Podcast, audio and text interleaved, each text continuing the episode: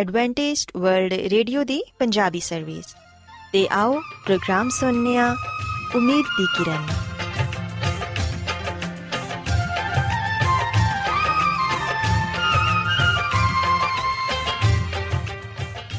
ਸਾਥਿਓ, ਮੈਂ ਤੁਹਾਡੀ ਮੇਜ਼ਬਾਨ ਫਰਾਜ਼ ਸਲੀਮ, ਪ੍ਰੋਗਰਾਮ ਉਮੀਦ ਦੀ ਕਿਰਨ ਦੇ ਨਾਲ ਤੁਹਾਡੀ ਖidmat 'ਚ ਹਾਜ਼ਰ ਹਾਂ।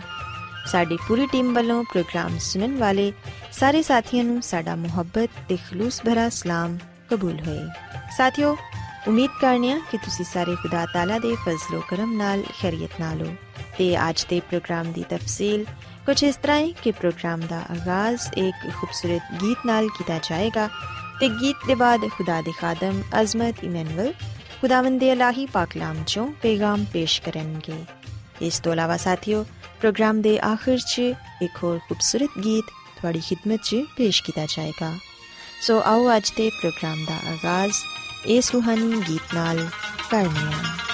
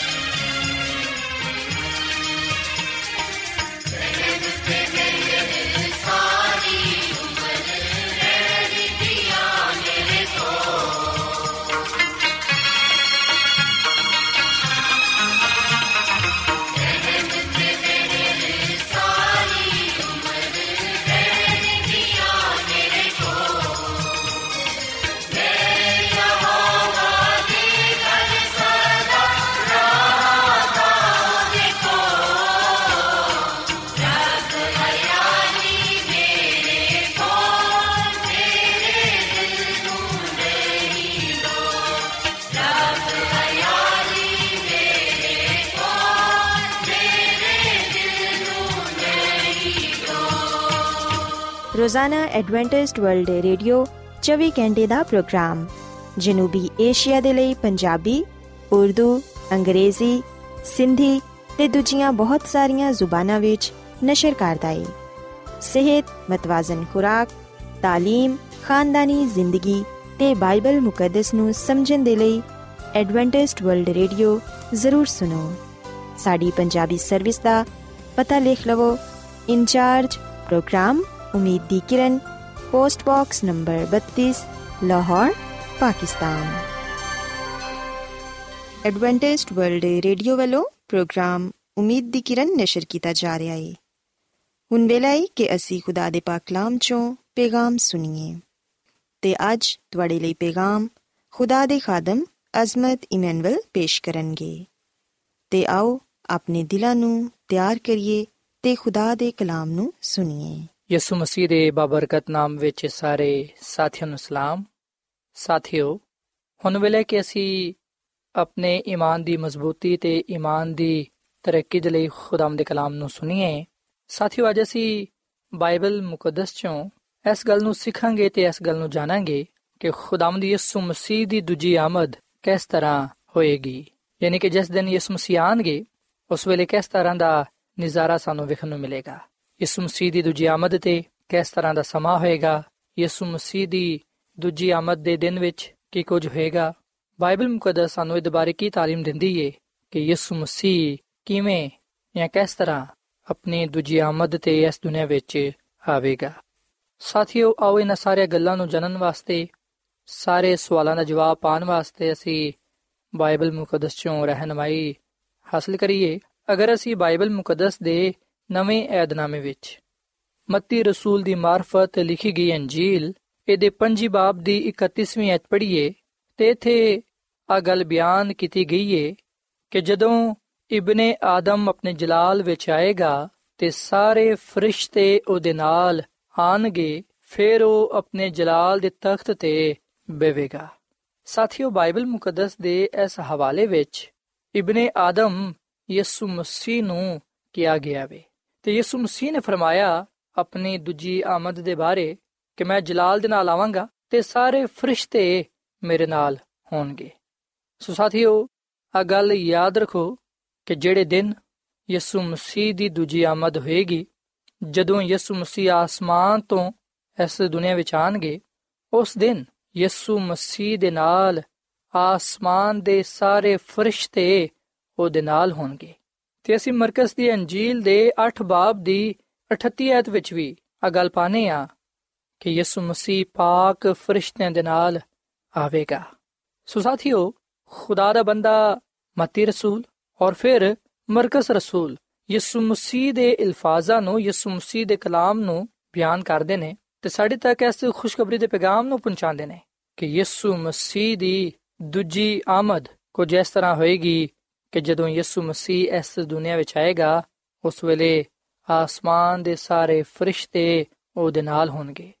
ਔਰ ਫਿਰ ਸਾਥੀਓ, ਖੁਦਾ ਦਾ ਬੰਦਾ ਪਾਲੂਸ ਰਸੂਲ ਆਪਣੇ ਖਤ ਵਿੱਚ ਇਸ ਗੱਲ ਨੂੰ ਮਜ਼ੀਦ ਬਿਆਨ ਕਰਦਾ ਹੈ, ਅਗਰ ਅਸੀਂ ਪਾਲੂਸ ਰਸੂਲ ਦਾ ਦੂਜਾ ਖਤ ਥੰਸਲੀਕਿਓ ਦੇ ਨਾਮ ਦੇ 11ਵੇਂ ਬਾਬ ਦੀ 7ਵੀਂ ਅਧ ਪੜ੍ਹੀਏ, ਤੇ ਇੱਥੇ ਇਹ ਗੱਲ ਬਿਆਨ ਕੀਤੀ ਗਈ ਏ ਕਿ ਤੁਹਾਨੂੰ ਮੁਸੀਬਤ ਉਠਾਉਣ ਵਾਲਿਆਂ ਨੂੰ ਸਾਡੇ ਨਾਲ ਆਰਾਮ ਦੇਵੇ ਜਦੋਂ ਖੁਦਾਵੰਦ ਯਿਸੂ ਮਸੀਹ ਆਪਣੇ ਕਵੀ ਫਰਿਸ਼ਤਿਆਂ ਦੇ ਨਾਲ ਜਲਦੀ ਹੋਈ ਅੱਗ ਵਿੱਚ ਆਸਮਾਨ ਤੋਂ ਜ਼ਾਹਿਰ ਹੋਏਗਾ। ਸੋ ਸਾਥੀਓ, ਅਸੀਂ ਵਿਖਨੇ ਕਿ ਖੁਦਾਵੰਦ ਦਾ ਕਲਾਮ ਬਿਆਨ ਕਰਦਾ ਹੈ ਕਿ ਯਿਸੂ ਮਸੀਹ ਦੀ ਦੂਜੀ ਆਮਦ ਤੇ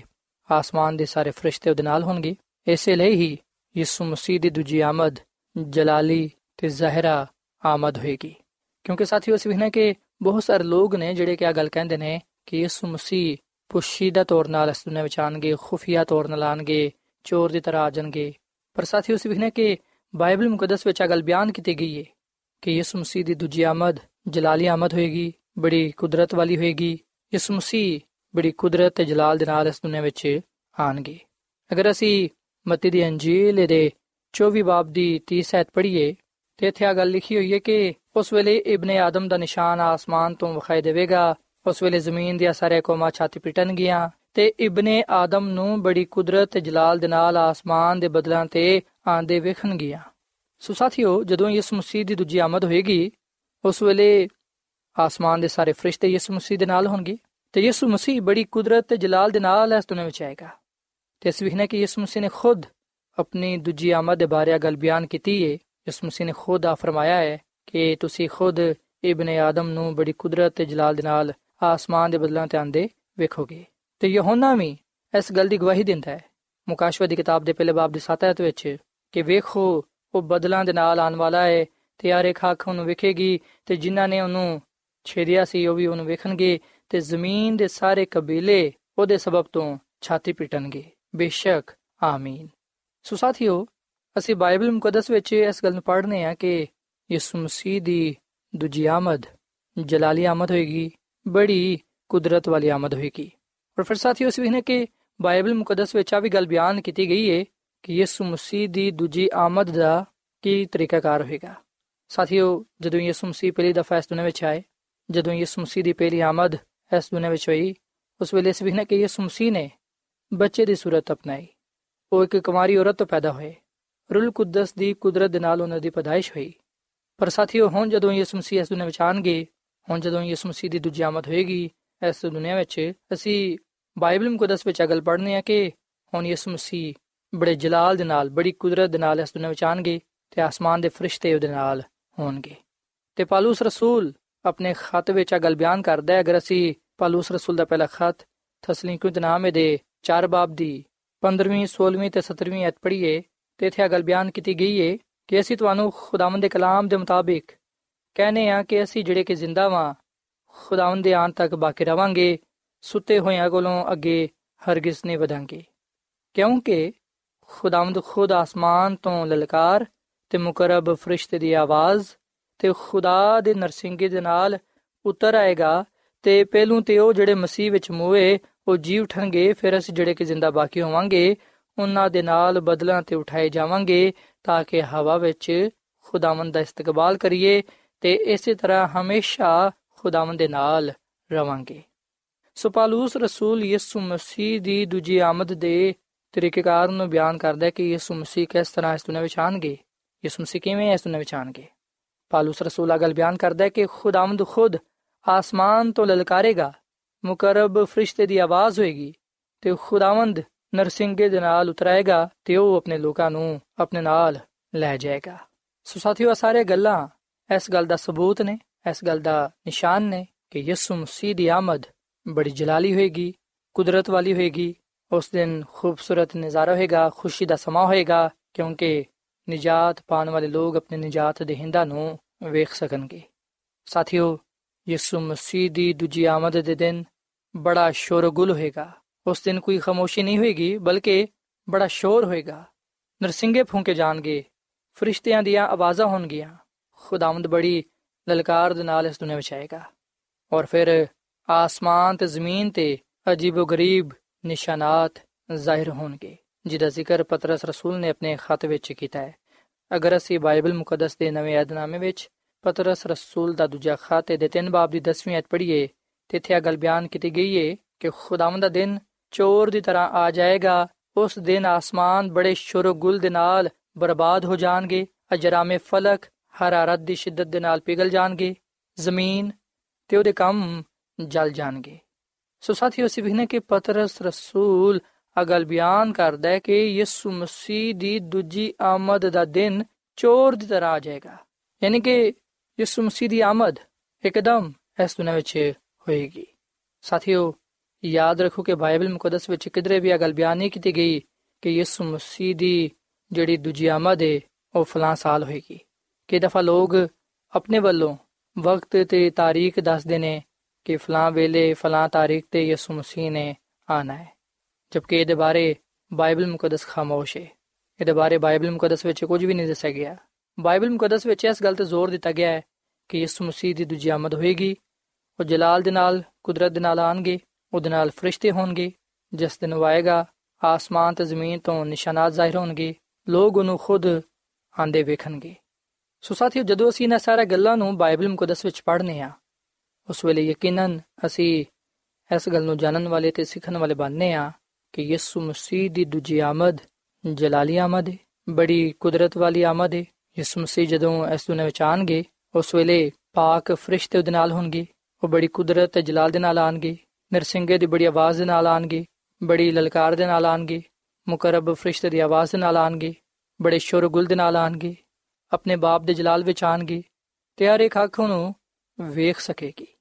ਸੋ ਸਾਥੀਓ, ਇਸ ਤੋਂ ਪਹਿਲਾਂ ਕਿ ਯਿਸੂ ਮਸੀਹ ਦੀ ਦੂਜੀ ਆਮਦ ਹੋਏ, ਇਸ ਤੋਂ ਪਹਿਲਾਂ ਕਿ ਯਿਸੂ ਮਸੀਹ ਇਸ ਦੁਨੀਆਂ ਵਿੱਚ ਆ ਜਾਏ, ਆਓ ਅਸੀਂ ਆਪਣੇ ਆਪ ਨੂੰ ਉਹਦੀ ਦੂਜੀ ਆਮਦ ਲਈ ਤਿਆਰ ਕਰੀਏ। ਯਾਦ ਰੱਖੋ ਕਿ ਯਿਸੂ ਮਸੀਹ ਦੀ ਦੂਜੀ ਆਮਦ ਇਸ ਲਈ ਹੋਏਗੀ ਤਾਂ ਕਿ ਉਹ ਆਪਣੇ ਲੋਕਾਂ ਨੂੰ ਆਪਣੇ ਨਾਲ ਅਬਦੀ ਬਾਦਸ਼ਾਹਤ ਵਿੱਚ ਲੈ ਜਾਣ। ਸੋ ਯਿਸੂ ਮਸੀਹ ਆਪਣੇ ਲੋਕਾਂ ਨੂੰ ਲੈ ਜਾਣ ਦੇ ਲਈ ਆਂਦੇ ਹੈ। ਉਹਨੇ ਖੁਦ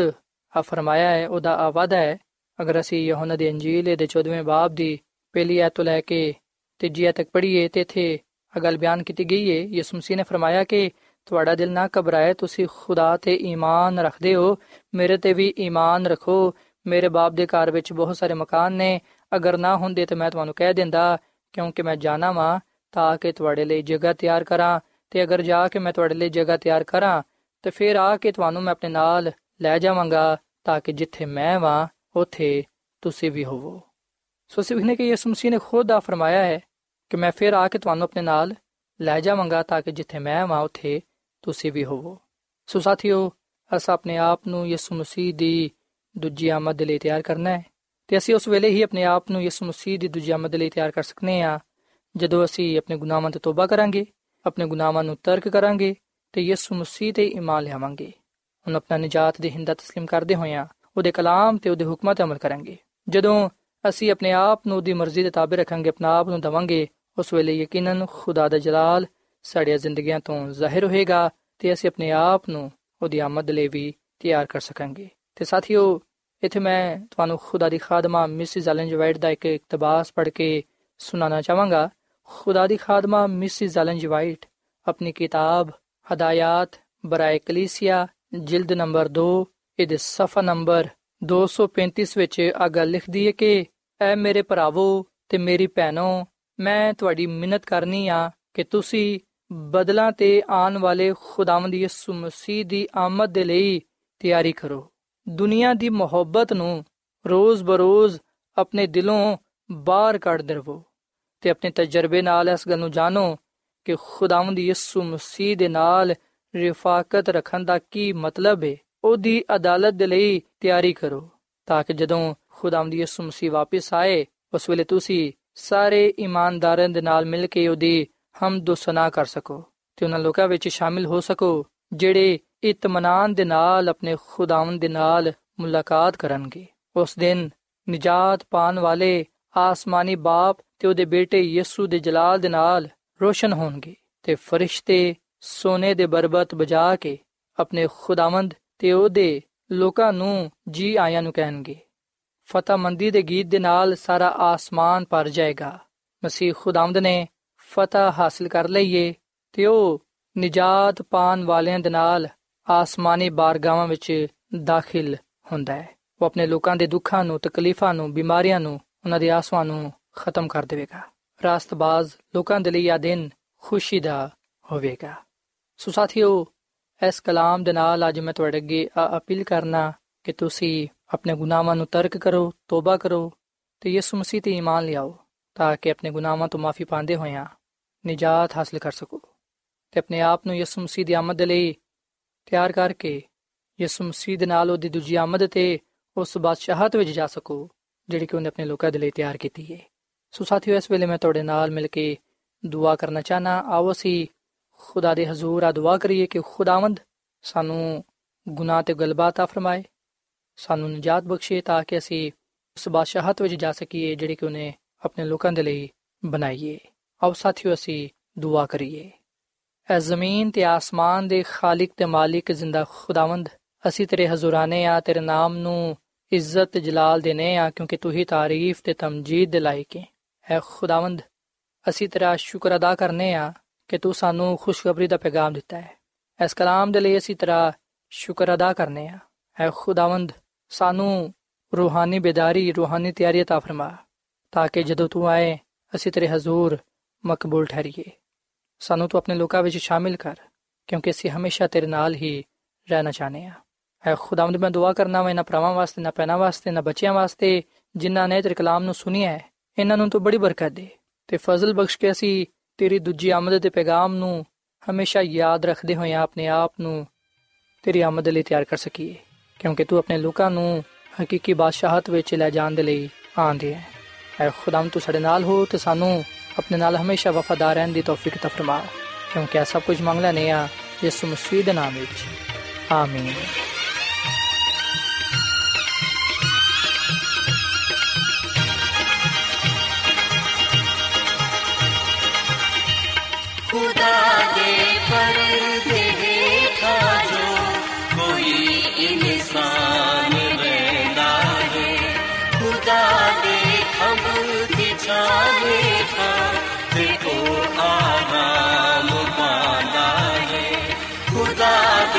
कर दे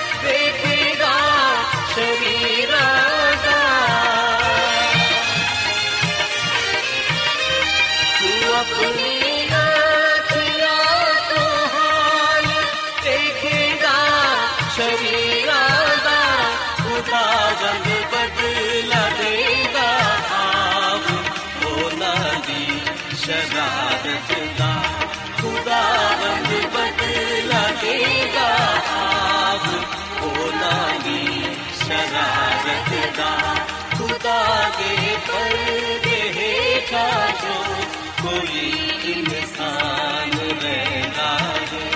खुदा के खबर दिखाए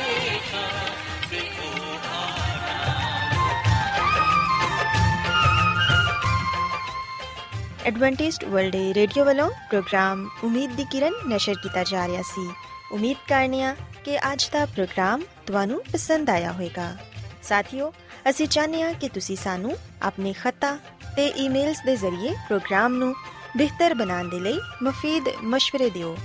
ਤੇ ਆਪਣੇ ਹੋਰ ਸਾਥੀਆਂ ਨੂੰ ਵੀ ਪ੍ਰੋਗਰਾਮ ਦੇ ਬਾਰੇ ਦੱਸੋ। ਖਤ ਲਿਖਣ ਦੇ ਲਈ ਤੁਸੀਂ ਸਾਡਾ ਪਤਾ ਨੋਟ ਕਰ ਲਵੋ।